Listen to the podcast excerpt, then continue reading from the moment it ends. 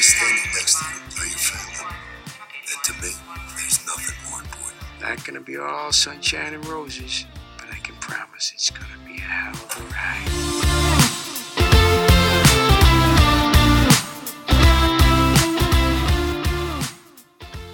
Hello, Chi-Hards, and welcome to episode 43 of Meet Us at Molly's.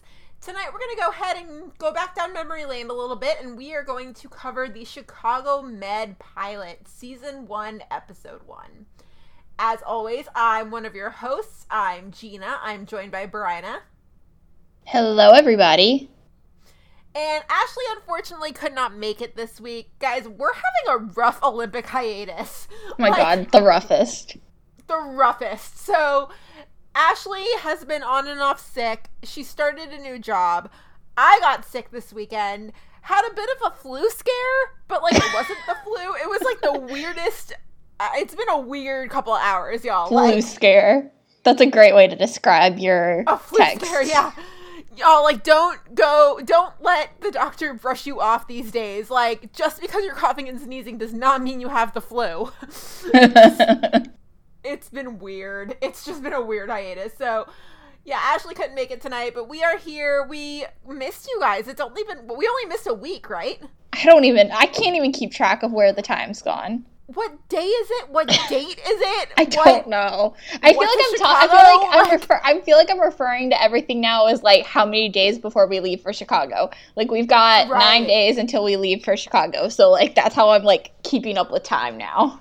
We really do. Yeah, we're we're pretty much gearing up for the Chicago Heroes event, which we're recording this on Wednesday. We leave next Friday, the second of March. So Yep. it's right around the corner, and our sense of time is just completely warped. It's just, yeah, it's. We've had a rough hiatus, but we're here, and that's what matters. And we're gonna trek down memory lane and have some fun. So, Bryna, how was your week off? Have you been watching the Olympics? If you mean the Bachelor Winter Olympics, then yes. Bryna, if you mean the actual Olympics, I've not seen a single bit of the Winter Olympics. Oops. woman. I'm sorry. NBA All Star Weekend was this week, past weekend, and the Bachelor Winter Games just really important to me, Gina. Yo, I was gonna ask you, did you see that? I'm sure NBA Twitter was like exploding about all the news with the Mavericks today. Did you see that slash hear about it? Yeah. Have you read the actual Sports Illustrated piece? Not yet. No, I It- guess I'll it- have to. Yeah, it's it's pretty it's pretty damning. It's pretty bad. That's bad. I I hate to hear that about my hometown teams. Mark Cuban's like a local hero around here. Of course he is. It's not So- him though. Okay, like, it's like people like people him, have right? said like I mean it's kind of up in the air about like whether he knew about it or not. Um, but like he it's not him that did the sexual harassment. Like people said like people came out and said like it's not him. good. That's semi comforting. Yeah. because he's a local hero in the DFW area, as he should be, right? As he should be.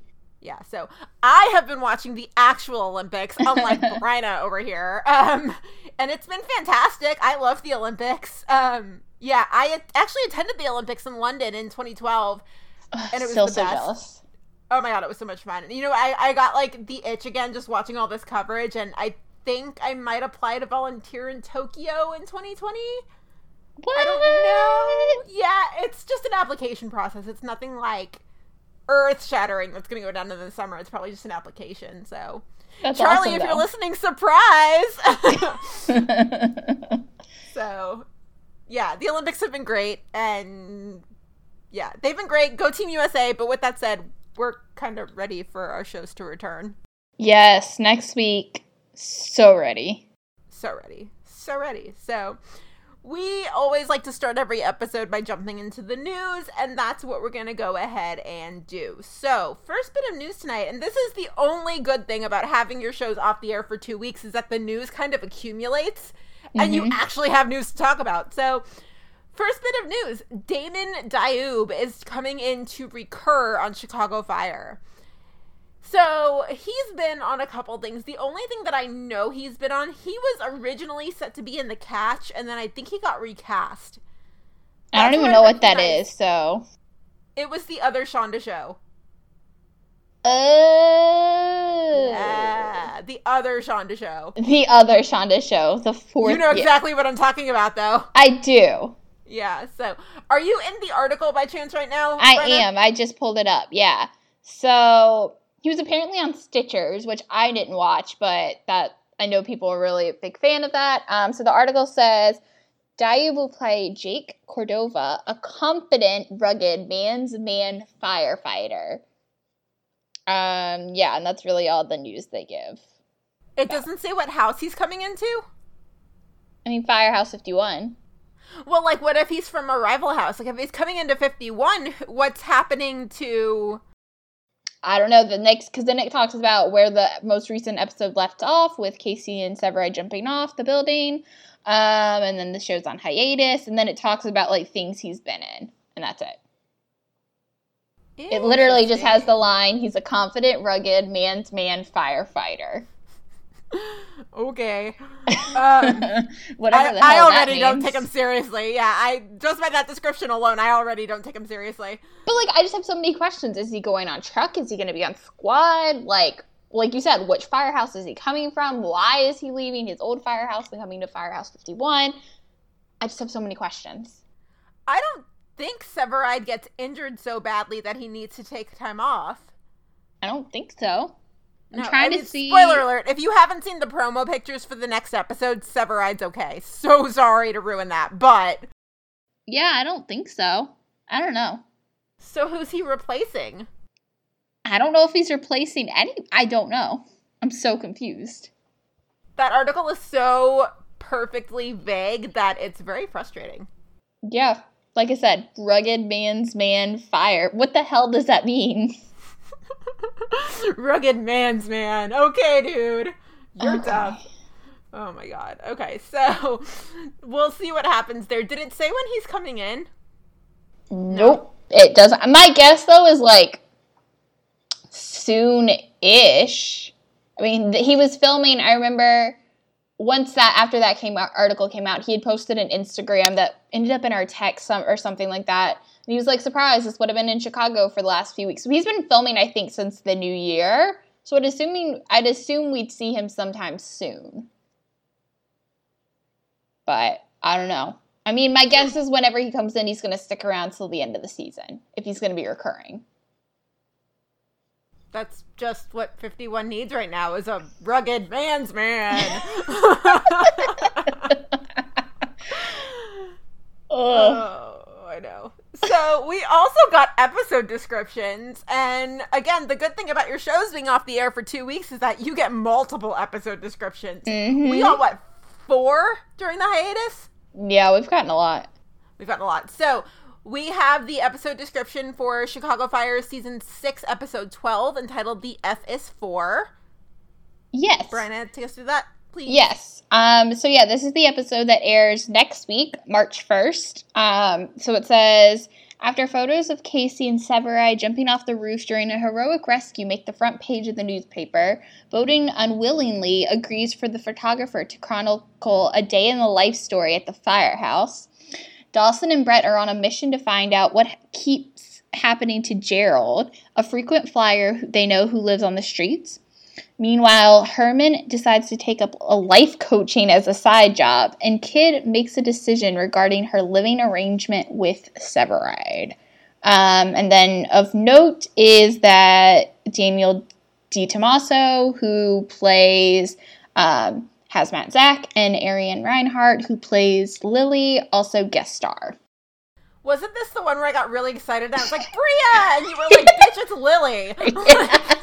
yeah, and I was like, "Am I missing where you see Bria mentioned?" And you were like, "Arian Reinhardt guesting," and I was like, "That's not Bria, that's Lily." Oopsies. Oopsies. So what I've read indicates that we're gonna hate this photographer, or we're not gonna hate him. Casey and Dawson sure are. Yes. Also, be excited about Herman's new side job as a life coach. So excited, so excited, because We're Yeah. gonna get a good Herman monologue out of it. I can just like feel it in my bones.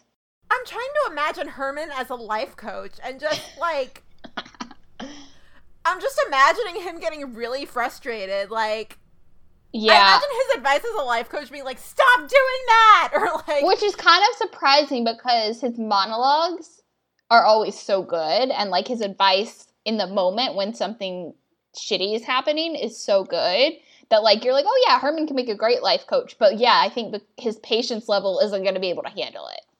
oh hell no. It depends who he's coaching though. Like if it's Gabby, he'll be super patient. If it's like Otis, he's gonna be like, uh, just Fuck this. stop. Yeah, fuck this. So I'm I'm so ready for that. So ready. That sounds good. Uh, the other fire episode description we got was the next episode, season six, episode thirteen. So the episode after this coming week's episode, if that makes any sense. It's called "Hiding, Not Seeking." Yeah, I think the other the best way to also describe this is this is the second half of the crossover. So actually, Gina, should you talk about the first half of the PD crossover? Yeah, we should. I totally didn't even realize that that was the crossover. I should have put two and two together. So Yeah. one of the other ones that we got, it was like a late comer. We just got this episode description. So, se- or Chicago PD, season five, episode sixteen. Yeah. Because we have Okay. 15s to talk about too.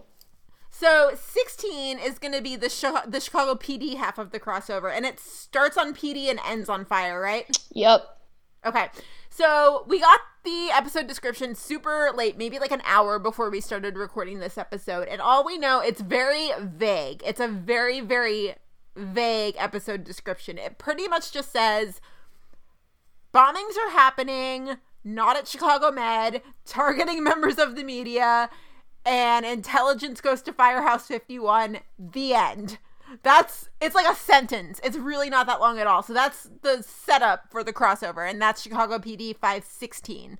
But then it ends on Chicago Fire 613. Yeah, and I was just we were just talking about this before we started recording. I think it's interesting that the first part of this is um, the PD description is so vague because the fire description is not vague at all. It's like very specific. Um, so it says while working to track down a bombing suspect, Voight and Antonio meet with Chief Boden, who unwillingly agrees to let Dawson and Brett go undercover. As the investigation continues, Boden, Casey, and Severide lend their skilled expertise in the investigation. Elsewhere, Kidd and Zach's relationship hits a bump, and Cruz has a hard time expressing his true feelings for Brett. Meanwhile, Herman and Connie are forced to come up with an alternative solution when two birthday parties are booked on the same day at the firehouse. And then, yeah, it just says, you know, lists all the people from PD who guest star. Birthday parties? Apparently. That's like the whole detail I'm hung up on. I'm like, who books their birthday party at the firehouse? Can See, I- do that? The first time I, like, I mean, obviously I read it, like, I. I read it, but I didn't read like the I guess the little minor part. I'm hung up on the fact that Cruz has a hard time expressing his true feelings for Brett. Yeah, like where are they going with this? I don't know. I don't know. I really just want to like, I, I, yeah. It really. This is like the most frustrating storyline I've felt for Fire like all season. It really is, and I don't know. It's not that I'm against Cruz and Brett. It's just that I didn't know it was coming, and I kind of hate that. Yeah, I'm not against it. I would not be against a love triangle if I had seen this coming for like at least a couple episodes beforehand, but it was all of a sudden just like, oh, well, Cruz has feelings for Brett again. Okay, let's deal with this. And it's just like, where he- did this come from? Well, plus he broke up with her. No, he didn't. Yes, he did. He did? He did. Yeah, they went to that fancy ass restaurant and Cruz was talking about like Cruz launched into this whole monologue and it sounded like they were setting up for him to propose. And then they cut to Gabby and Gabby's talking to Dawson and she's like he broke up with me. You mean Brett? Ga- where yes, Brett was talking to Dawson and then Brett was like he broke up with me.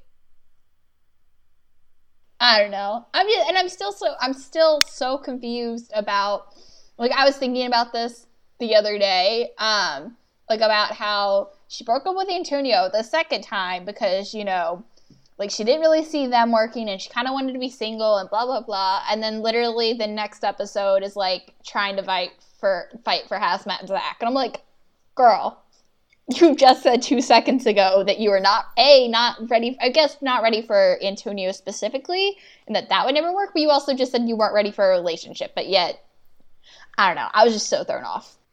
This is just a love triangle that I feel like I don't have the energy for, which is weird because like I love Cruz, I love Sylvie, I love Antonio. But I feel like the chemistry is better between Sylvie and Antonio than it Oh, is for between Sylvie and sure. Brett. Sylvie and no, Sylvie and Brett are the same person. I did it again. Shit. the chemistry is better between Sylvie and Antonio than it is between Sylvie and Cruz. Boom. I definitely agree with that though. I like especially this past like the two episodes we got in early January, like right after the break. Like that that was some good shit. Sylvie and Cruz are friends, and I feel like Sylvie is always going to keep him in the friend zone. Yes, 100% agree. So then what's going to happen? I mean, Cru- Cruz is going to profess his love for Sylvie, and then Sylvie's going to say no, and then what happens? Does Cruz move out? I don't know. What if this ties in? When are we going to see this pregnant? Whether it's her or not, when are we going to see this pregnancy storyline? Like, it's got to Oh, be soon. God, there's another, like, wrench that I.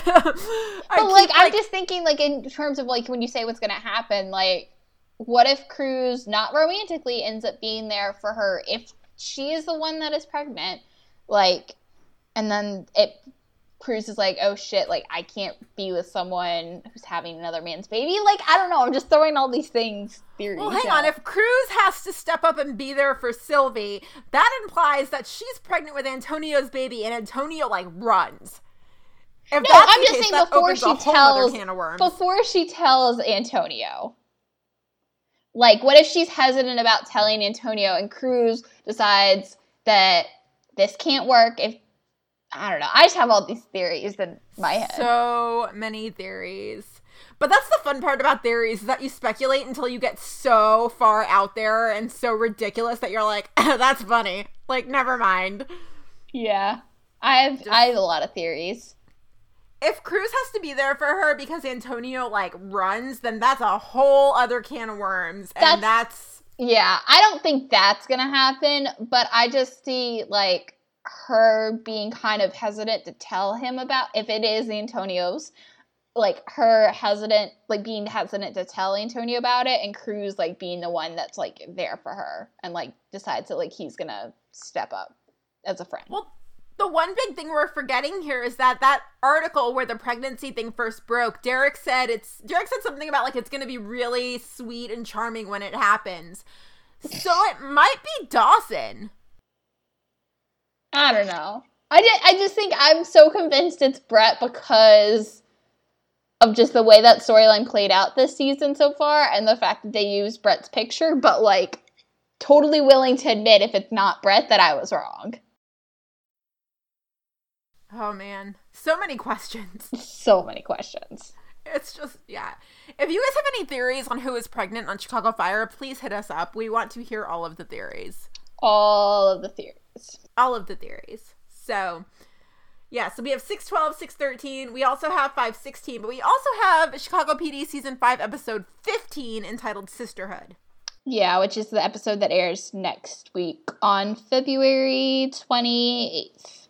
I have to think Yes. about what date it is. I'm Um, like, what date is it? I'm so spun around right now. Like, in one week from today when we were recording on February 28th.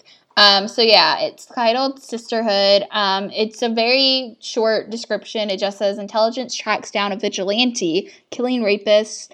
Um, the investigation hits home for Burgess, who begins to question if the men who attacked her sister truly paid for their actions. that sounds good. Yeah, and the promo. I mean, we've seen the promo, and the promo looks really good. So Yes. Yes, yes. So the last news bit we got is one that like we got it so we have to talk about it, but I'm just to like leave it at the headline. The headline alone, I don't even remember who this was from, but the headline just said, "Could Halstead and Upton's relationship turn romantic?" face palm. Face palm. Just, It's from TV guys, Line, by the way. Stop trying to make Upstead a thing.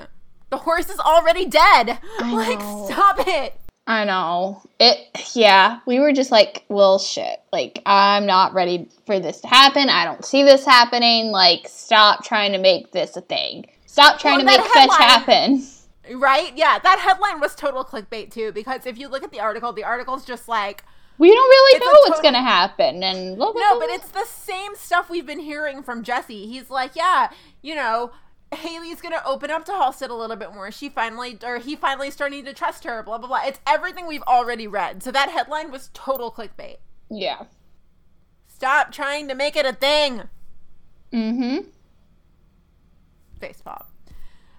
So that is the news we've got for now. As always, if you see something, send it to us, please. Uh, tweet us, tweet it to us, DM it to us, email it to us. However, there's only there's most of the time there's three of us. There's two of us tonight, but y'all, we miss things from time to time, especially when we have like flu scares and new jobs and craziness. So yeah, if you see news, send it to us because there's a chance we may not have seen it. So.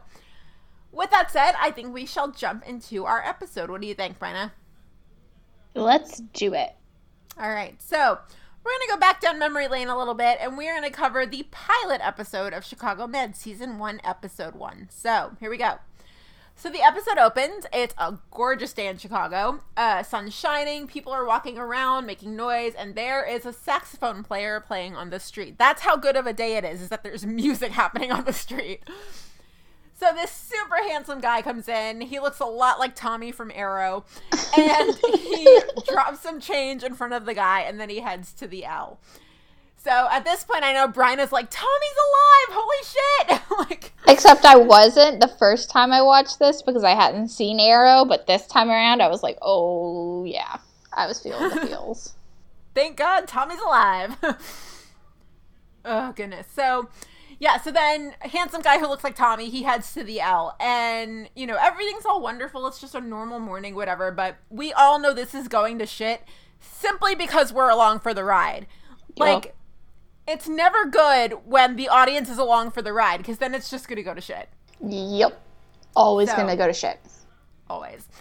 And that was something that I mentioned too was like, you know, have I mentioned before that I just really wish TV doctors could like go about their normal lives without medical emergencies popping up? Like, I, I know you watch other med- medical shows. I do too, of course. We both watch Grey's. I was huge into Royal Pains. Um, Yeah. don't- I can't even. Night shift. Oh, freaking night shift. I miss it so much. I know. And we're going to say that every time we bring up the night shift, but really, we miss it. so I know. It's like, it gets to a point where it's like a Super Mario game, and like these poor TV doctors are like out enjoying their lives, and they have to duck these medical emergencies like it's a video game. Like, jump over that, duck on this, like, you know, whatever. So.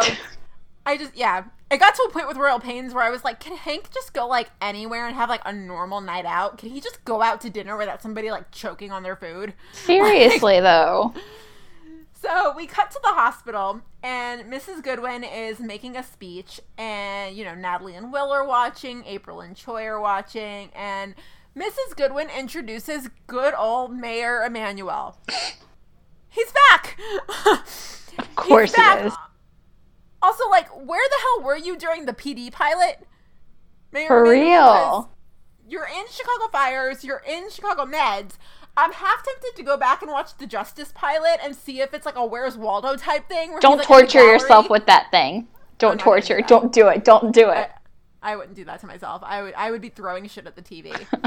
like, what do you mean Atwater's suspected of murder? it's still not okay, y'all. It's still not okay. it's never gonna be okay. Oh, and don't get me started about uh, what's his face, uh, Stone being the ADA on Law and Order. Oh, mm, I got a whole rant there. you didn't hear about that, did you? No, you you told me. Yeah. So You texted me about Stone it. Now he's the new ADA on SVU. So he's replacing Barba, which I have such a problem with because Barba's like lawyer goals, even though he's fictional. anyway, this is what happens when we don't record. We have like pent up frustration. So, Yeah. So we go back to the train, and Rhodes is reading the paper. He's just chilling, listening to his music, and he's reading the paper. Who does that? Like, you're telling me he doesn't just sit there and watch Netflix like a normal person? Yeah, I mean, a lot of people read the paper on. I mean, they call it the L in Chicago. We call it the Metro here in DC. Um, at least here in DC, especially because all, most of our trains run underground, so you don't get service, so you can't be on your phone unless you But, have like- something like downloaded. Don't you get motion sickness from reading while you're on the train? No, I read all the time. Like I'll take a book, I'll read on my phone. Like I, if I have something downloaded on my Kindle app on my phone. Yeah. No, I read all the time. Most people, a lot of people read. Like it's really common for people to read. I also rode a bus from kindergarten to senior year of high school, so like I learned how to read on moving things. wow. Yeah. Interesting. Huh. This is how much of a weirdo I am. So my old job, I used to take the train to and from work. I can't do that now because public transportation in my area is a joke. But I would like calculate the math. I'm like, okay, it's 42 minutes from like my stop to work. I can down like one episode of such and such show. So anytime I would get interrupted, I'd be so pissed because I'd be like, you're like totally disturbing my runtime right now. Like, Yeah. so they would like come around and check our passes, and I'd be like, "Listen, bitch! Like I'm in the middle of this episode right now. You are disturbing my runtime."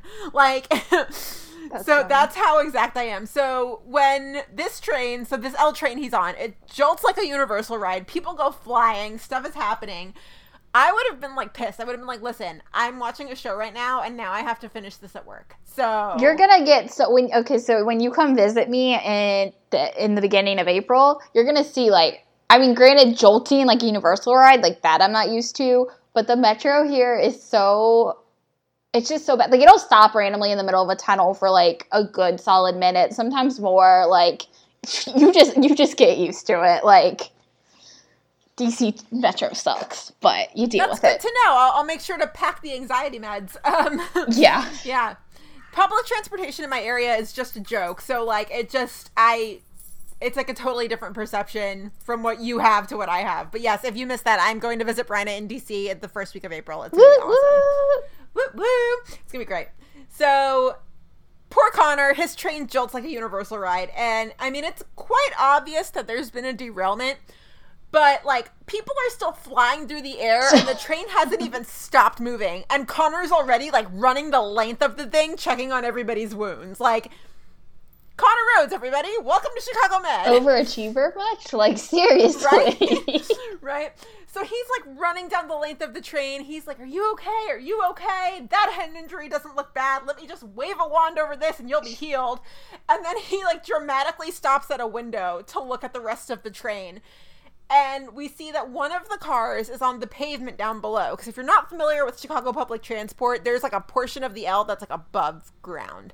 I really shouldn't be explaining this because I'm in a city where the public transportation is awful. So I just really shouldn't be explaining this because I probably sound like an idiot. But yeah, and so he like looks outside and this train car is like down on the pavement and it crushed a van like in half, pretty much. And that's our teaser. Welcome to Chicago Med, everybody. Welcome to Chicago Med. But I don't know if you remember, Bryna, when they were like first filming this. I was not I mean, around then, so no, I do were not, remember. around- I don't even remember what year this was. Granted, it's like season three of Med, so this was probably like 24, 15? I started 16. watching after there was only one season of Med. I only had to watch one season of Med in order to get caught up, and I started watching 2016. So it premiered in 2015. Got it.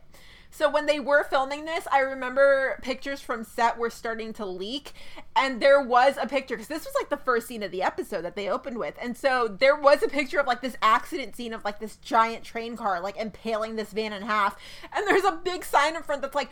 This is not an emergency. We are filming. Like, That's funny. I thought that was funny. And I remember seeing that and just being like, well, damn, Chicago Med's going big. Gotta go big or go home. Yeah, right? So we cut back to Chicago Med. Mayor Emanuel cuts the ribbon. Everyone celebrates. And then everybody's phones start going off.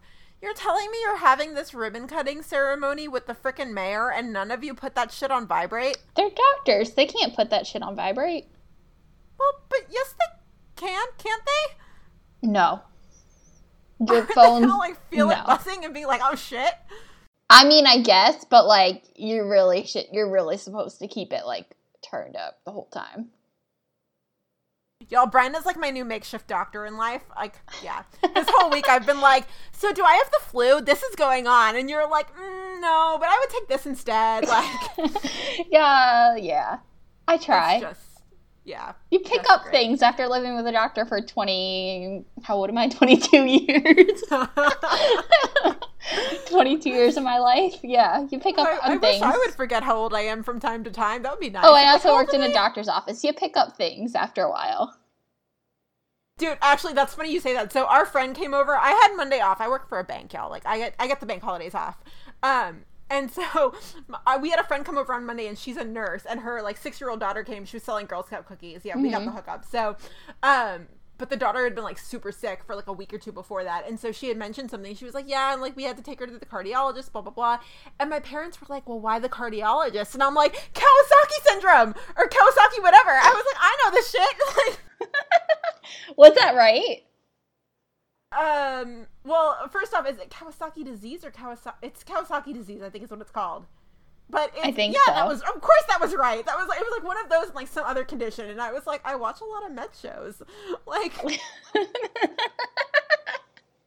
sorry, not sorry. Not sorry. Just you pick things up from watching Grey's Anatomy and Night Shift and Royal Pains and Chicago Med and any other medical show I've ever seen. I make no apologies. Just funny moments. So finally, you know, the phones are going crazy. And Maggie comes out, and Maggie just does not give a fuck about what's happening outside. She's like, wrap up your stupid ceremony, like, get that stupid desk looking thing out of my ER bay. And she's like, listen, it's time to go to work because this is happening. There's like a mass, mass casualty incident. I definitely was drinking wine before we started recording. Anyway, so patients flood the ED. It is just total chaos. There's just like gurneys everywhere, doctors everywhere, just medical supplies flying. It's just chaos. And most importantly, so, you know, patients are coming, whatever. Well, Rhodes comes in. Rhodes, you know, Tommy from Arrow, the super handsome guy. He's actually got a character name, but Rhodes comes in on top of this gurney and he's like the prince from Shrek. It's like a total slow motion, like hair flip, like I'm here to save the day, bitches kind of moment. I'm just picturing the gif you sent me in our text, and it's just so good. well, and I did that because you never understand my movie references, so I wanted to make sure you got it that time. No, I've seen Shrek plenty of times. But it's a total like hair flip movement. He's trying to be like, he's trying to be all badass. He's like relaying the facts to Goodwin. He's like 28 year old male, crush injury, blah blah blah. But all I'm seeing is like the hair just whoosh, whoosh, like Oh, it's yeah. such a perfect moment. So they go into whatever trauma bay they're in, and Will's like following the whole time, and Connor's like pretty much doing like five things at once. He's like doing compressions. He's like Meredith Grey style holding a bomb in this guy's body. He's like juggling something or whatever. I don't know. He's doing like a million things at once, but he's just casually having this conversation. And it drives Will insane because everything Will says, he's got a response for. Will's like, you know, give him this, give him that. Connor's like, did that in the field, didn't work, this happened, that happened. Will's like, who the hell is this guy? yeah. And so the medics are like, well, he says he's a doctor. And Will's like, all right, get off the gurney. I'm senior resident. And Connor goes, well, I'm your new trauma fellow. so, like, at first, when this this episode first aired, the pilot aired, and I was like, well, they just got off on the wrong foot. Like, Connor and Will seem like they could be friends. That's just stupid that they don't get along because Will thinks he's arrogant. Now that I watched this for the second time, I totally see it. You see what? Why? I see why Will hates him. Yeah, no, I totally see it. Um, yeah, I think I thought the same thing. Was like, a, like it's just kind of obvious that like they're gonna be friends later on. Like they're not gonna have their two male leads hate each other the entire time. Like that's stupid. Um, but yeah, I can definitely see it because Connor is arrogant in this, but Will's just It's as bad. yeah. It's like a really arrogant, like WWE style dramatic entrance. So I can totally see why Will's like, get the fuck out of my ER. like, Yeah, Will's just as bad though this episode when it comes to Rhodes. oh, absolutely. Absolutely. But I still wouldn't consider them like friends three seasons in. Would you? I mean, they're not like the broy. They're not Severide and Casey level bros, but like, I don't know if I'd call them acquaintances either. They tolerate each other. I mean, I think they're friendly. Professional colleagues.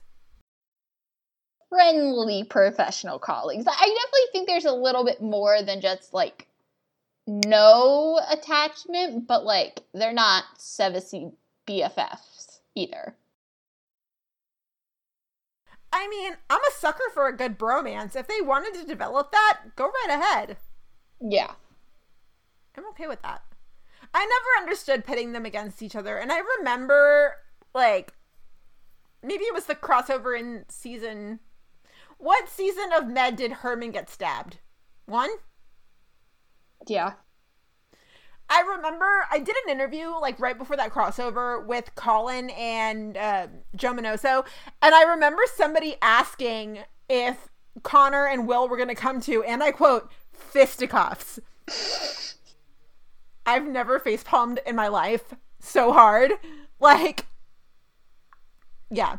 So I just, I never understood why they were pitted against each other. I always thought they would have made better bros, but I see how they got off on the wrong foot. I just wish they would have fixed that by now. I feel like they haven't fixed it. Yeah, well, it's just because they're in such like they don't hang out. Like they literally aren't around each other enough in order to fix it. Because Connor's always in the OR and Will's always in the ED.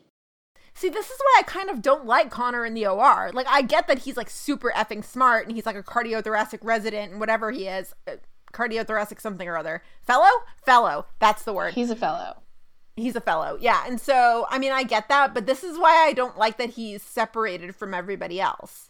Yeah, that's the one thing I'll say that A, I still don't like about Med, and B, I don't think it's as well done. Like, I feel like just because in everything else, like, yes, obviously in Fire you have Squad and Truck and Ambo, but like they're all together. And then Intelligence on PD is obviously all together. And for the most part, everyone in Med is all together in the ED, but then you have Connor, who is a main character, who is the second lead, well, whatever, second male lead, if we're calling whoever's first.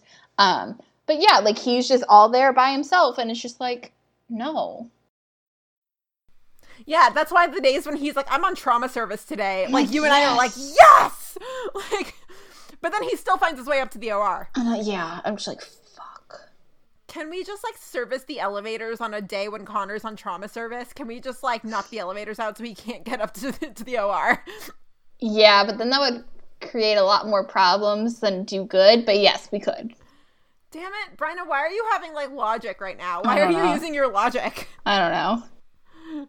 Oh goodness. So the other thing I want to note because the next part in the outline here talks about Chout and Brett coming in. So you know how the scene right before they get to the ED, he's like in the ambo with the medic, Connor is, and the patient. And it's 61, Thank you. I noticed that too. but it's not Brett and Dawson. It's not 61 if it's not Brett and Dawson. Right. I almost put that in the outline and then I realized it wasn't them and I forgot to put in there the fact that I noticed that it wasn't them. But yes, I did notice that. I'm so glad you caught that too. We're on the same page. We are so on the same page. So Chout and Brett come in in an ambo that's like not 61. Not Brett. Chout and it's not Chout and Brett? No, it's just Chout and whoever. No, I swear it's Brett. No, it's definitely not Brett. I could have sworn it was Brett. I don't know where my phone is, but I'm gonna pull that up later. But Chout and somebody else who might be Brett. They come in and they bring in Natalie's patient. And it's is it the little girl or is it the pregnant woman?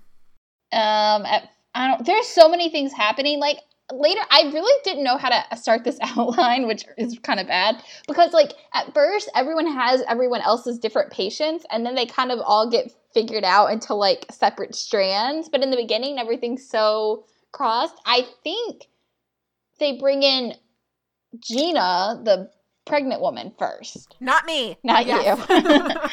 I think that's who they bring in first. okay.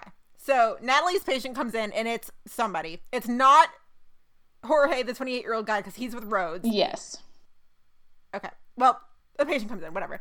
So Connor keeps working on his patient, and we officially meet Sarah. And poor Sarah is like standing in the corner, terrified. I can't blame her at all. And she's a fourth year med student, and you know, she's just, you know, Connor's like, Who the hell are you? And she's like, I'm Sarah, I'm a med student. Oh, God. And so Connor has her place something in the patient's groin or whatever. And, you know, uh, Connor's like, All right, he's sterile. Like, she's moving slowly because she's terrified. Yeah, she can't Totally find a vein. She, yeah, she can't find a vein. So we hear somebody like we hear somebody else who's not Connor. Obviously, it's a woman's voice, and you hear the voice just go, "He's a patient, not a pincushion." We pan up, and it's fucking Doris. Fucking Doris. I didn't realize she was in there from the beginning. Just she's like everywhere we don't want her to be. For real. Like just. I don't know. You know how Allison sent us those photoshops of Mr. Sprinkles in various moments in Fire? Yes. We just need like we need to start a whole series where we Photoshop Doris into moments where we just don't want her. Like oh god, I have a I have a couple ideas. We're just gonna take like a giant picture at the Chicago Heroes event next week, and we'll just Photoshop her into the corner and be like, "Go away, Doris, go away." No, my f- the idea, like the first things that came to my mind are like Natalie and Will like making out in the car, like Photoshop Doris. Photoshop her like looking through the window like a total creeper. Yeah, oh god, April and Choi doing like anything. Yeah. April and Oh, Choi stuck up in the closet. Allison, if you're listening, we need your Photoshop skills. Yeah, for real. Like if we actually take this picture next week, can we make this happen? Can you make this happen for us? We absolutely need to do that. Just, I kind of want to talk to the actress who plays Doris and be like, how does it feel to play such a hated character? Like, yeah, for real though. she she just never has anything nice to say. Nope. She's the worst.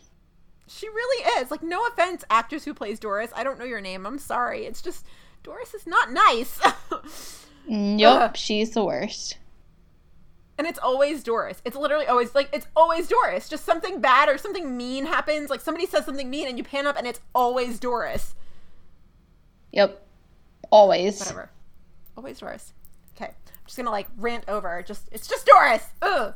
So we pretty much get a montage going forward. It's like Natalie, Will, and Choi. They're just working on their patients and they're trying to keep everything under control. So, Bryna, do you want to take it from here? Yeah. So once Connor gets everything under control with Jorge, his patient, um, he's officially introduced a Goodwin, and she's like, he's like, oh, you know, it's always the way, um, you know, things go around here. And Goodwin's like, well, you know, kind of.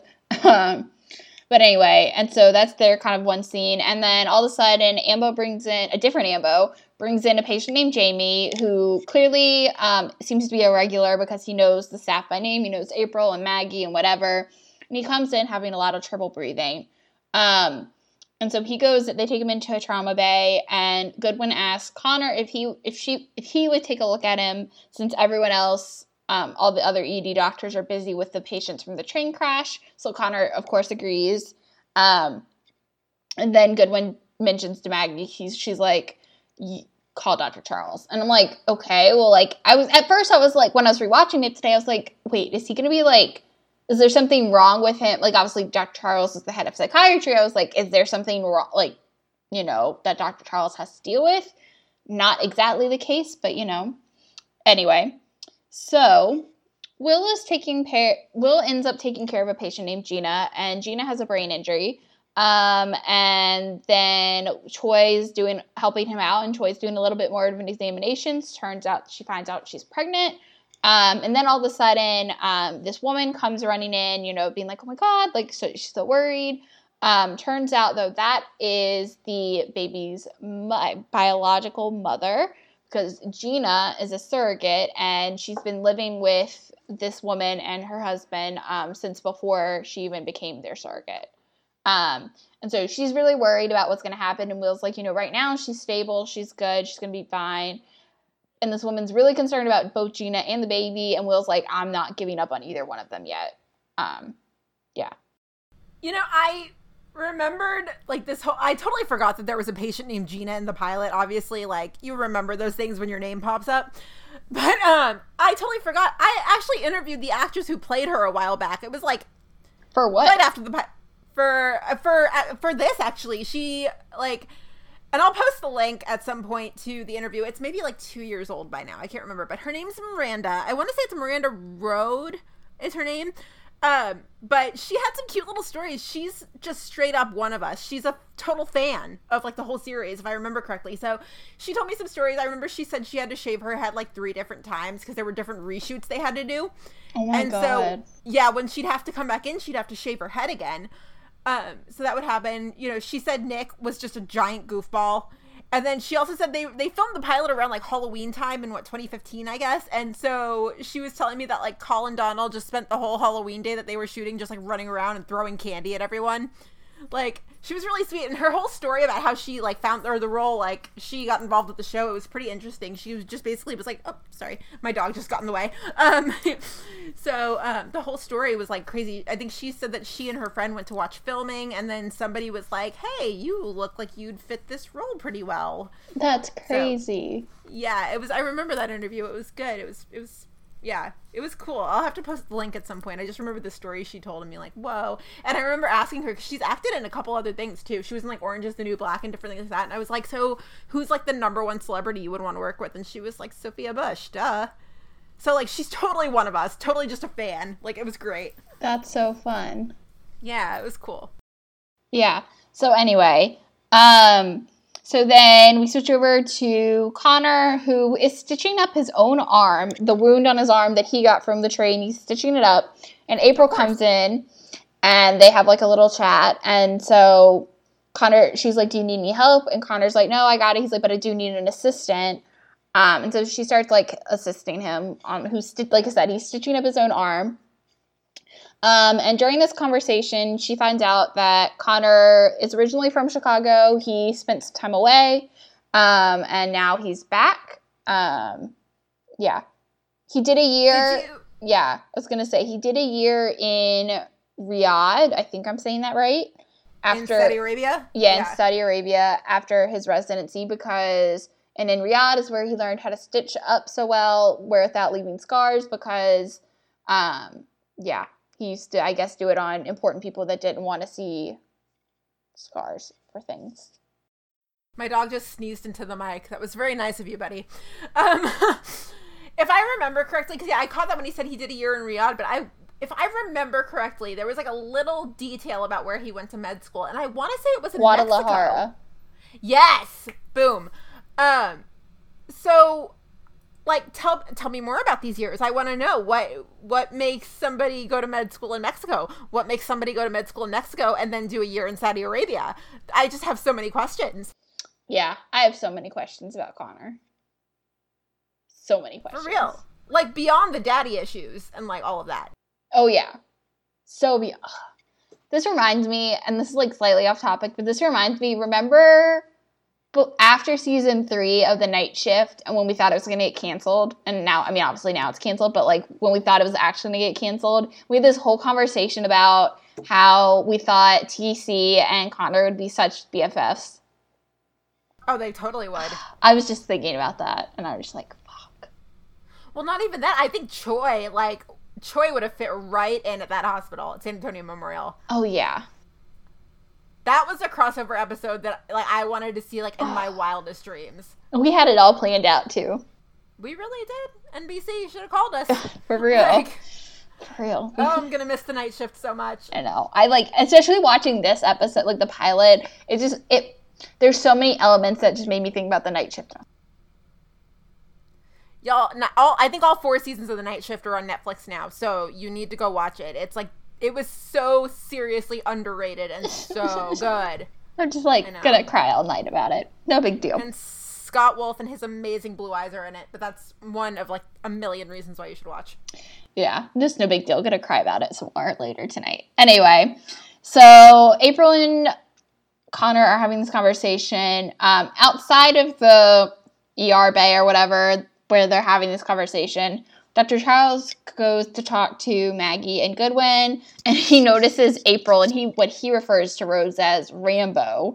Um, he noticed them like flirting, and Dr. Charles is like, he's going to light up some estrogen receptors around here. And Maggie's like, I'll say he lit mine already. um, and so um, Dr. Charles goes and talks to Jamie, and they're having this conversation about the Fast and the Furious movies um, and how Dr. Charles hasn't seen any, and Jamie's like taken aback. He's like, "What? How have you not seen any of them?" Blah blah. They, they're clearly like know each other well and like are on you know much more than just like a doctor patient. Like they clearly know each other. Um, and so Rhodes comes in and tells them some bad news. Um, you know, just that we find out later, not at this moment specifically, but we find out later he has cystic fibrosis. Um, and basically just more that like, you know, he's getting sick and that like obviously when you get sick and you have cystic fibrosis, it's never good. And so they're just concerned about his like blood cells and like, you know, him getting pneumonia again. And so like Dr. Rhodes says it's not really looking good right now. Um, so then we flip over to Will, and Will is going over Gina's brain scans in the doctor's lounge, and Natalie comes in, and this is our first ever Manstead scene. Um, and so when Natalie walks in, she like Will's like sitting there like looking at the computer, and Natalie's like, "Well, there's something I never thought I'd see." Will Halstead looking stumped. Um, and so they just have this back and forth about like why things never go as planned. Um, you know, why never things are, why patients are never as textbook as you know they learn they are in med school. Um, they just have this whole dialogue, and then they're still talking. Um, and Will gives her a back cushion because Natalie's still pregnant in this episode, which I totally forgot that Natalie's pregnant when we start. Same. I could have sworn Owen was born, but clearly he's not. I forgot about this whole storyline. Um, and so, yeah, and so Will and Natalie end up talking about Rhodes, and Will's like, he like, and she's like, well, what do you think about Rhodes? And Will's like, he likes to throw his weight around. It all strikes me as arrogant. And I'm like, you're talking about yourself too, Will. Don't lie. Right? Pot kettle. Right, exactly. This is the pot calling the kettle black. Like seriously. Um, and so that's kind of where their conversation leaves off because Will gets called out. Um, and so then we flip back into just the ED in general, and April, no, Maggie, April or Maggie, I think it's Maggie, brings the girlfriend of Jorge um, over and you know be like this is jorge's girlfriend whatever. And so connor's speaking to her and he's speaking he starts speaking to her in english. And then when he realizes she doesn't really speak english that well he starts speaking fluent spanish to her I'm not gonna lie, that's kind of hot. oh it's so hot and that's what maggie and april like when connor like leaves to take her to go see jorge april and maggie are sitting there and they both having this conversation and they're like well damn like basically like he just got even hotter Yeah, yeah there's like nothing else to say about that except for like that's kind of hot. Oh, it's so hot. Um, and so I guess April leaves too, and then Herman comes in, our favorite sweet Christopher Herman, and he's like singing some song. I don't even know what he's singing. He's like Maggie, like coming to see you. I don't know, something like that. Um, and so he comes in, and obviously Firehouse 51 is helping clean up the wreckage from the train crash. And so Herman comes in and brings Maggie like the first box of belongings that they found. Um, and that's pretty much it. It's just one little scene, but always worth mentioning because of Herman. Um, and so Will. And we love a good crossover moment. Yeah, always love a good crossover moment.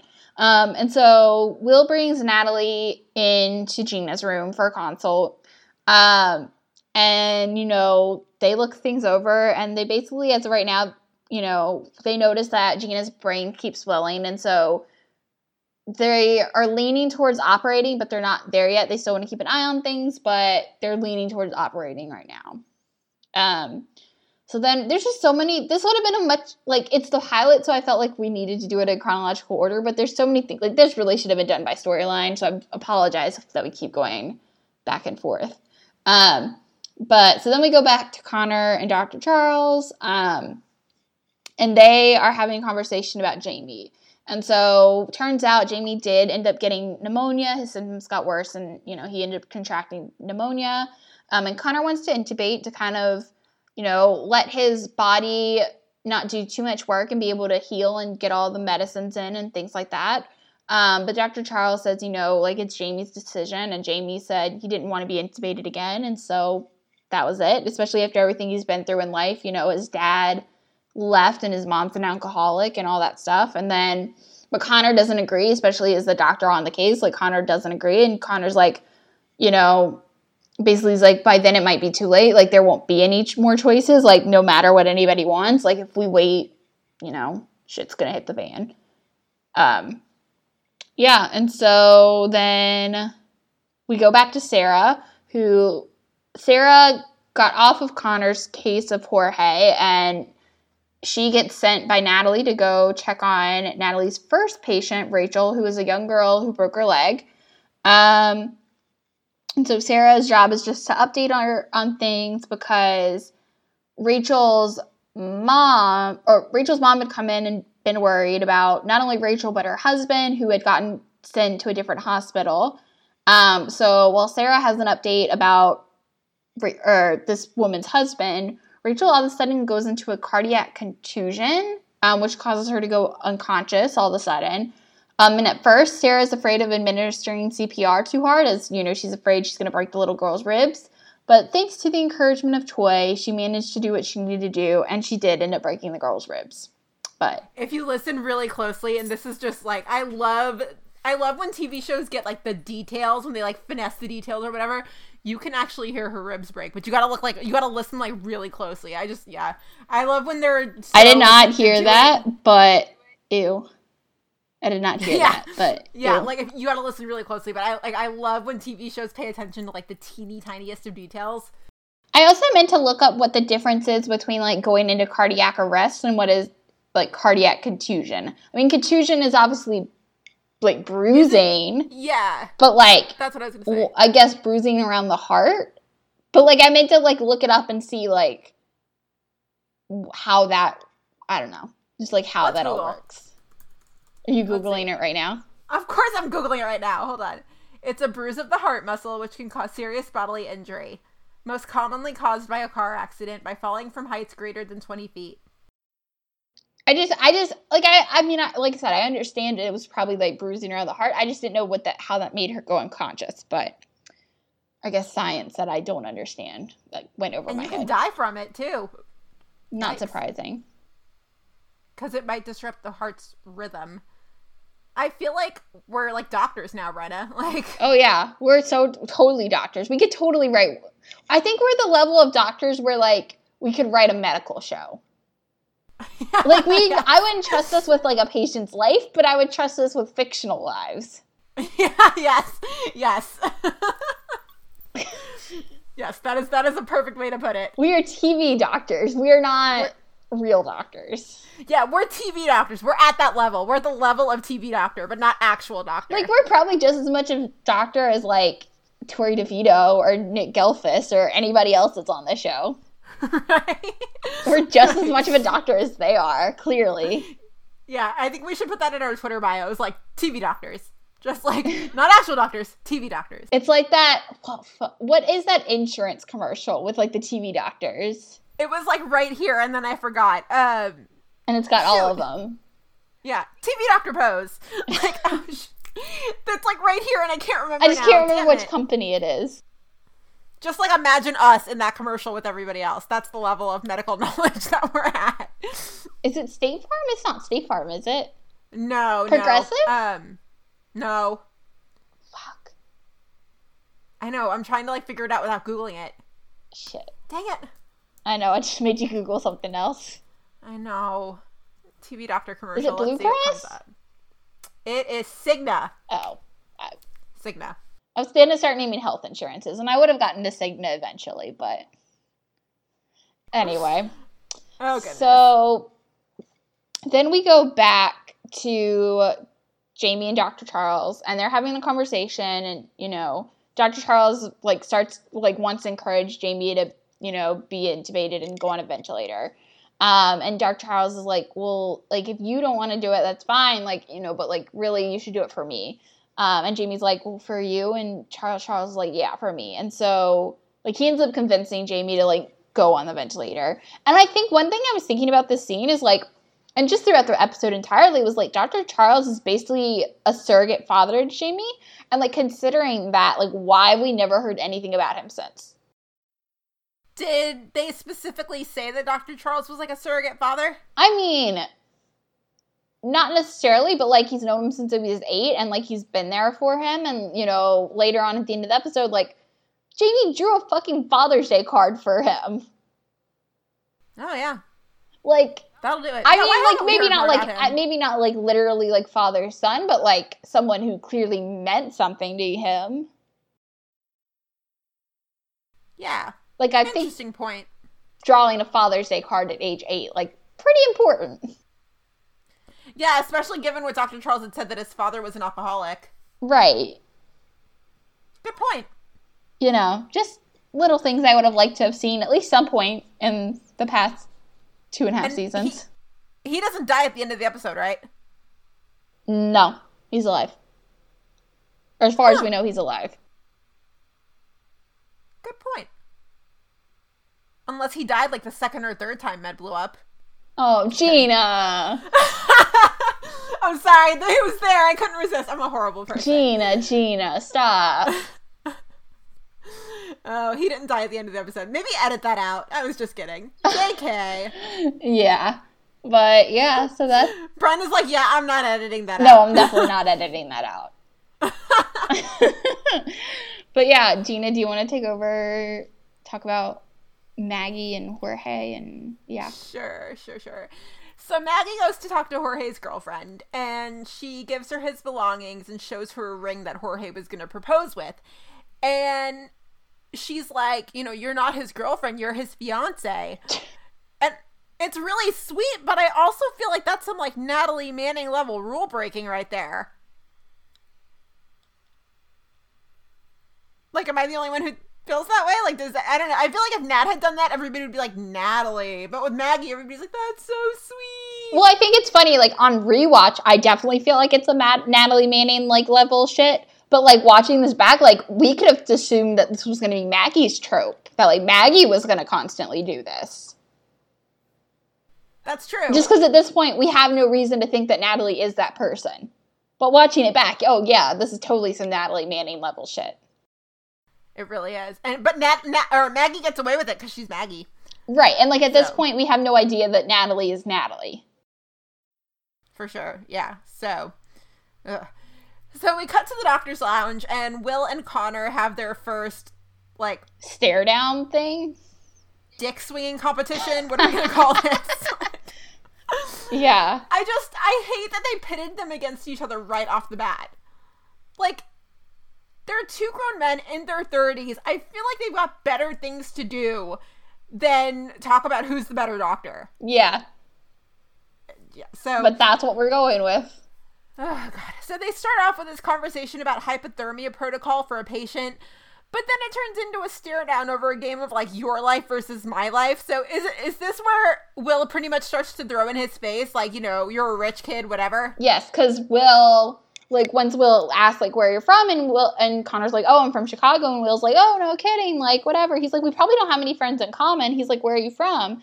And Connor says, like, whatever, drive, and Connor and Will's like, oh, like, you're from wherever this place is. And Connor's like, well, what about you? And he's like, I'm from Canaryville. Like, I'm a tough t- kid. Like, sup? I'm a tough kid, except you're Will Halstead. Like, sit down, redhead. Right. Like, you're not the other Halstead brother. Like, calm down. yeah, I'd, I'd buy that shit coming from Jay, but like, sit down, Will. Right. Like, yeah. And Will's like, sup? Like, I'm from Canaryville. like, sup? oh god. But yeah, so yes, this is where they have that conversation. the first of many, because Will just can't let it go throughout season one. Yeah. So bad. So we go back to Will and Natalie's patient, other Gina. I'm gonna call her other Gina. Other Um, Gina. and other Gina. She's slowly crashing, and Will and Nat decide that she needs surgery. So it turns out that the baby's parents have medical power of attorney over her, and they don't want to endanger their baby. So this is the first time that Nat goes Nat on the situation, and Yup. she's like, "You would just allow her condition to worsen." And the baby's mom is like, Yeah, because it's our child. What would you do to save yours? And, you know, just Nat doing Nat things. And so Will and Mrs. Goodwin have a conversation with a lawyer, and Will's like, you know, why aren't you trying to help us? And so after Will leaves, the lawyer makes a snarky remark and she goes, Well, it's so much easier to run a hospital without doctors. It's not very nice. Nope, he's not very nice at all. But and it also like just lo- logically like I was thinking about it today. I was like, that literally doesn't make sense. Like I understand the point of the like joke, but like literally logically can't happen. You can't have a hospital without doctors. But whatever. No, it can't. But I understand what she's saying. Like, the business side is a lot easier when. Yeah, like it, when people aren't like putting like when it's treated as a business and not like as people with feelings and you know lives. It's kind of like, and by kind of, I mean it's like nowhere near, but still kind of similar. Like when I was a teenager, I worked at Build a Bear. I know, doesn't so many things about me make sense now? I know. Um, I never knew that. yeah, you, now you know, and you, all of a sudden you're like, everything about her makes sense. Oh my god, like, um, but I always noticed that like it was never the kids I had problems with; it was always the parents. Oh, for sure. So it's kind of like that, where I was like, the kids aren't that bad. If the parents would just shut up, I could get stuff done. Yeah. That doesn't surprise me. Yeah, that I used to work at Bear. I know, right? Well, yes, that, but also that you didn't have as much trouble with the kids as you did the parents. So it's it's kind of like that. I don't know. That's how I. No, it definitely that's yeah, no, it definitely makes sense. Yeah. So they sent me mail the other day. Build a Bear did, and I was like, yeah, real funny, real funny. Would they send you like a coupon or something? Just like a mailing for like their spring stuff coming up. I was like, listen, I haven't worked for you in like twelve years. Just like, why are you so That's obsessed with me? so funny. Oh goodness. Anyway, so we go back to Jorge, Connor's patient. Yes, Connor's patient. We go back mm-hmm. to Jorge, and Jorge's coding. And so Connor and Choi, they try everything they can, but ultimately he can't be saved. So Goodwin comes to talk to the girlfriend about what comes next, and they kind of leave off there. So we go up to the roof for the first time ever, and Connor is just kind of having one of those like existential crises, moody moments where he just like looks off the top of the building and like broods. Um, so he's up on the roof. Natalie runs up and or Natalie runs into him up there, and you know he's in her hiding spot or whatever. And Connor brings up Nat's husband for the very first time, but she just pauses and what does he ask her? He's like, "Oh, is your husband a doctor?" And she's like, "Well, uh, no." Is she wearing her ring? I think so. Okay, otherwise I was gonna be like Connor. Like you can't really assume these things these days. I Like, think so, and I because I think it's doesn't isn't that a big plot point in season one, like her taking off her ring? Yes, that's the whole episode when she can't find it and then she passes out. Right, Yeah, and it's like broken heart syndrome or something. something. But yeah, so yeah, like she's. I'm sure I didn't notice if she still had it on the scene, but I'm sure she does. Yeah. So Natalie gets called back downstairs and just kind of awkwardly leaves Connor. And so that's like the first glimpse, or that's like the first we hear about any sort of father slash husband for Nat. And like, I know you weren't in the fandom at this point, but this is why I kind of wish Ashley was here tonight because I remember when. When you know all this started happening with like Med and you know we heard character descriptions and everything and we heard that Natalie was pregnant Ashley and I would just throw around theories just because that's like the fun thing to do, right? And we finally got to a point where we were like, what if the baby is Will's? And like, See, it's funny that you talk about this theory because I remember watching it for the first time. And like obviously like I was really late to the game and all of season 1 had already aired. And so I think I knew that kind of like Manstead was like the ship that they were pushing slash people were rooting for. But I remember thinking that like Connor and Natalie had good chemistry in this scene and like that would have been something I would have liked to have seen. could you imagine? Not now i can't but like watching this back i was like yeah. Like i remember thinking like ooh this would have been like a good pairing. And now i'm like obviously i like manstead but like it took me a while to get on manstead. And i think because it took me a while to get on the manstead train that i was like well, where's Con- like why can't connor you know? I'm trying to imagine what a ship with them, like a ship between them would be like. yeah I just imagine Connor hearing about all the like all the rules she breaks in the ED every single day and being like, she would never do that. yeah No, it would um, never work. Like, especially now that I've seen them as characters, like it would never work. But I remember thinking that in like this scene. Oh man, that's like a total that that's a that's a fan fiction we need to read, like an AU fan fiction, like alternate universe. Yeah, it would Kind never of like happen. That episode of Grey's when they imagine the alternate universe and Meredith and Karev are like oh my, engaged. it's the worst. And then Karev cheats on her. Ugh. Oh my god, that's like one of my like least favorite Grey's episodes of all time. So So bad. yeah, so Connor's on the roof. and Nat gets called back downstairs, and so yeah, we always thought that would be a fun one. If like, what if Will had a one night stand and like the baby's his? And yeah, Ashley and I had a field day with that. And so downstairs, Goodwin talks to the mom of the baby that other Gina is carrying. And so Goodwin's like, you know, you have to ask yourself what you can live with. How are you going to feel a week from now, a month from now, or even a few years? Other Gina handed over her life to you in that contract. She trusted you to make the right decision. And she's basically able to convince the mom to let other Gina have the surgery. I have to say other Gina because if I say Gina, I'm like, I, I, but I'm right here. Like, I'm not pregnant. yeah, no, not pregnant. I, I apparently have the flu. I don't know. Like, you don't have I a don't brain have the flu, for the injury. Your brain's okay, but like your body's not. Whatever. given the way this week has gone, like you could throw out any medical diagnosis at me, and I'm like, probably, yeah, that's probably what I have. That's why I'm here for you, Gina. I got you to weed out all the to the shi- rescue. to weed out all the shitty medical advice. Yeah, Dr. Bryna, my own personal TV doctor. I got you. I got you. That's your catchphrase right there. Like, thanks, Dr. Bryna. I got you. so, so yeah, and so you know, uh, she's able to convince.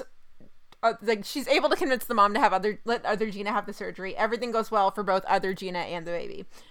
And so Connor goes in to see Dr. Charles and tells him that, you know, Jorge, hold on, your Skype window is blocking the outline. There we go.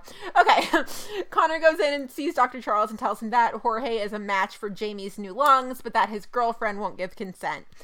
So they're eventually able to persuade the girlfriend to have them donated to Jamie, and both Connor and Dr. Charles make sure that they were there after Jamie comes out of surgery. It's a really sweet, like, wrap everything up ending. It's pretty perfect. And so later on after the shift, April comforts Nat in the doctor's lounge when we finally find out we find out more about Nat's husband. And Nat's husband was named Jeff, and he died in Iraq. I think so. He died overseas in the military. Um, yeah, and so April comforts Nat in the doctor's lounge. You know, she died. He died while serving in the army, and then the episode ends where they're all together, and along with Maggie, they begin setting up the crib for Nat's baby, and that is the pilot. You know what? Now that I think about it, Yes. that's like going back to Nat and Jay, which I know we don't like to talk about, but we talk about anyway. Like they probably they probably bonded over that, didn't they? I was literally just thinking the same thing. That like in that way she would have been good for Jay because like she is ex- had the experience of being the significant other of someone who was overseas. Yeah. And she probably understands PTSD and things like that. Oh my god, that's just like light bulb just like went off in my head, like mind blown. Yeah. Still not a fan of that relationship, but yes, she would have been good for him in that sense. For sure. And like you never hear Will well, I mean I don't know. Like Natalie never talks about Jeff. Not anymore. And, uh, not not since anymore, no. um other Jeff, Clark. yeah, Clark was on the show. I have more thoughts about that. I just need to like form them into coherent sentences. What about Will? about Natalie and like it's that's an underrated like or not underrated that's like something that they've never really touched on is that Natalie's husband was military and with all the military connections on all these shows Right. she's got a bit of an understanding Yeah, you would think.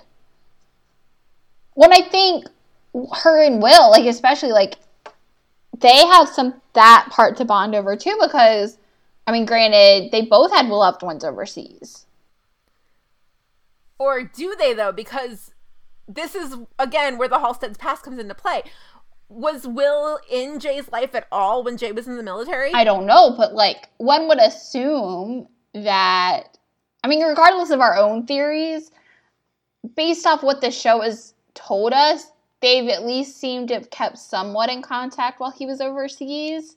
And so I would assume, but I don't know. I mean, I have my own theories that he wasn't, but oh man. things we need to ask. I know we're gonna jot that down for questions for Nick. Um, Yeah. Jotting that down now. which actually makes a semi decent segue, and then we'll circle back. Um, yeah, so the Chicago Heroes event is in what a week and like two days. It'll be a week when you're listening to this on Friday. We will be in Chicago, but oh shit, I need to figure out when I'm going to upload this. But yes, we will be in Chicago when you are listening to this. no, no, we won't. Yes, we will. This Oh, not this, not this, but close enough. again, all of our dates are I'm screwed so up. screwed up. I don't know what's happening. Yeah, if you guys have questions for any of the uh, the stars attending the Chicago Heroes event, please send them to us. We have an idea of some people we're gonna get to interview. Um, we don't know the full list yet, This but is kind of a prepare us- for all, hope for all, but not really sure who we're getting yet.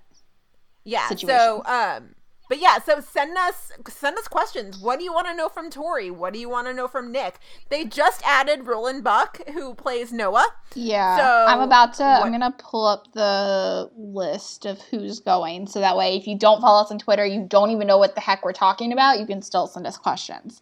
Okay. Mm-hmm. So everyone who's going to this event is Sophia Bush, Jesse Lee Soffer, Nick Gehlfuss, Torrey DeVitto, Jon Seda, Patrick Flueger, Marina Squerciati, LaRoyce Hawkins, Kara Kilmer, Joe Minoso, Yuri Sardarov. I totally just butchered that last name. Um, I totally butchered Yuri's last name.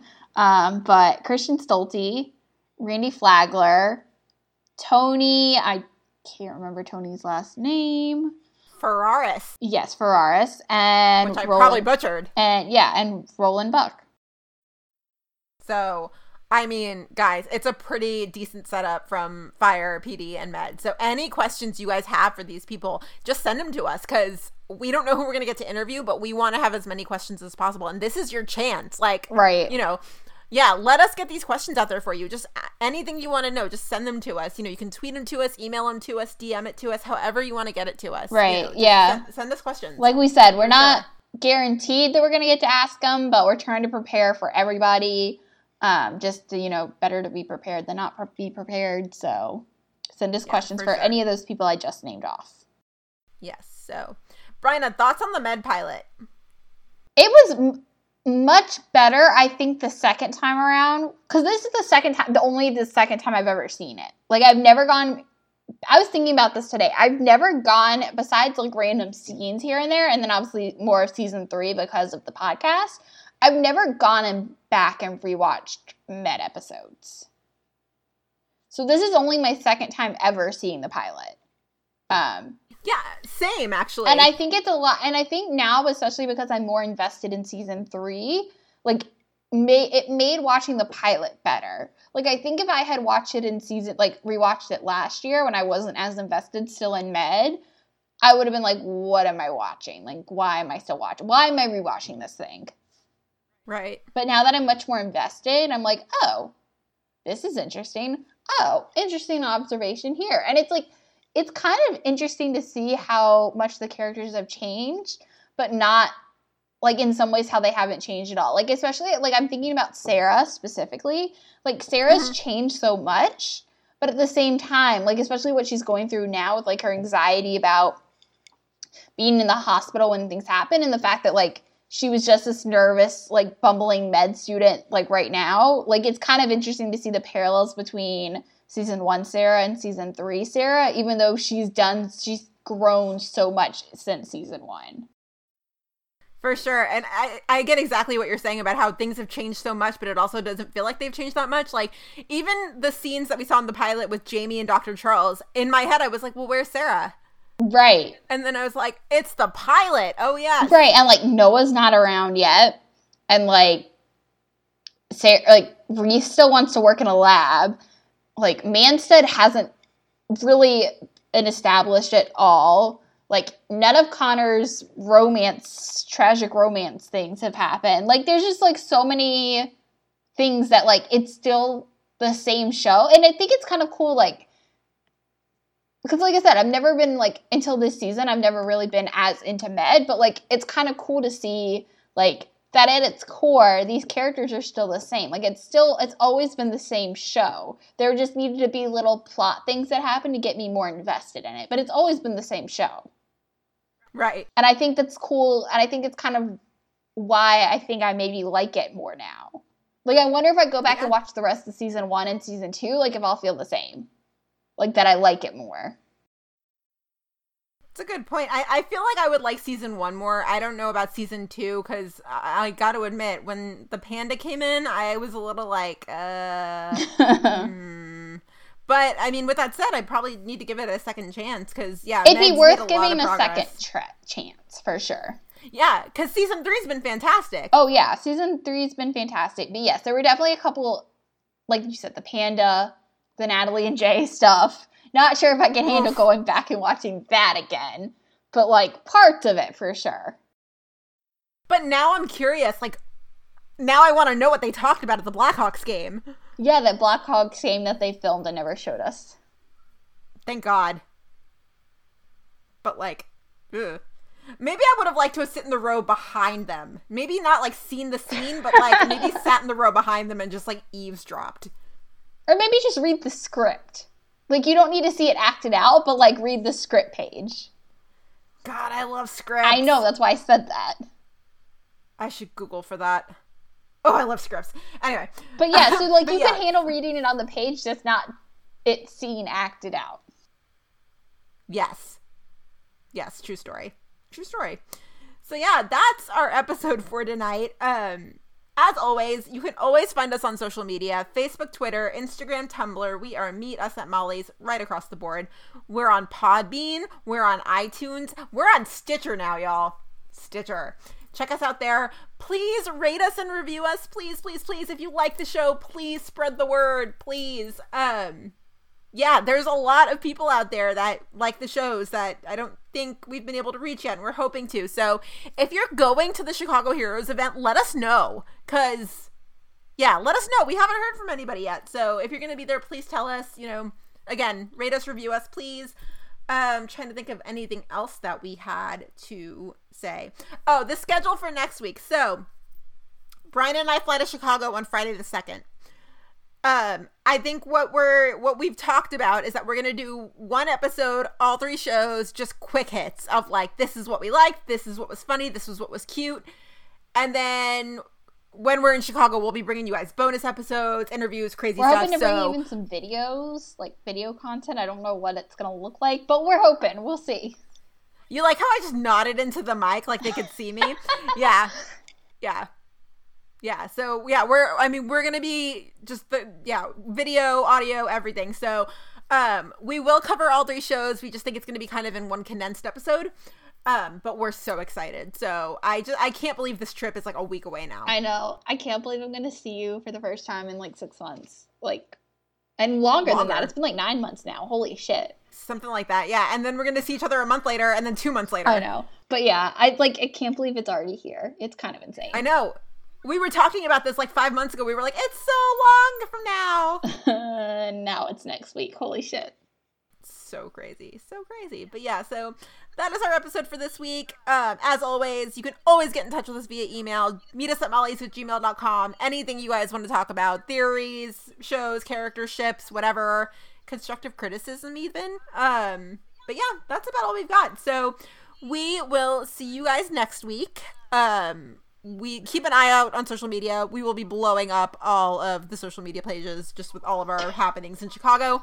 And yeah, we will see you guys in Chicago. Ah! I know, it's so exciting. See you guys in Chicago. Bye.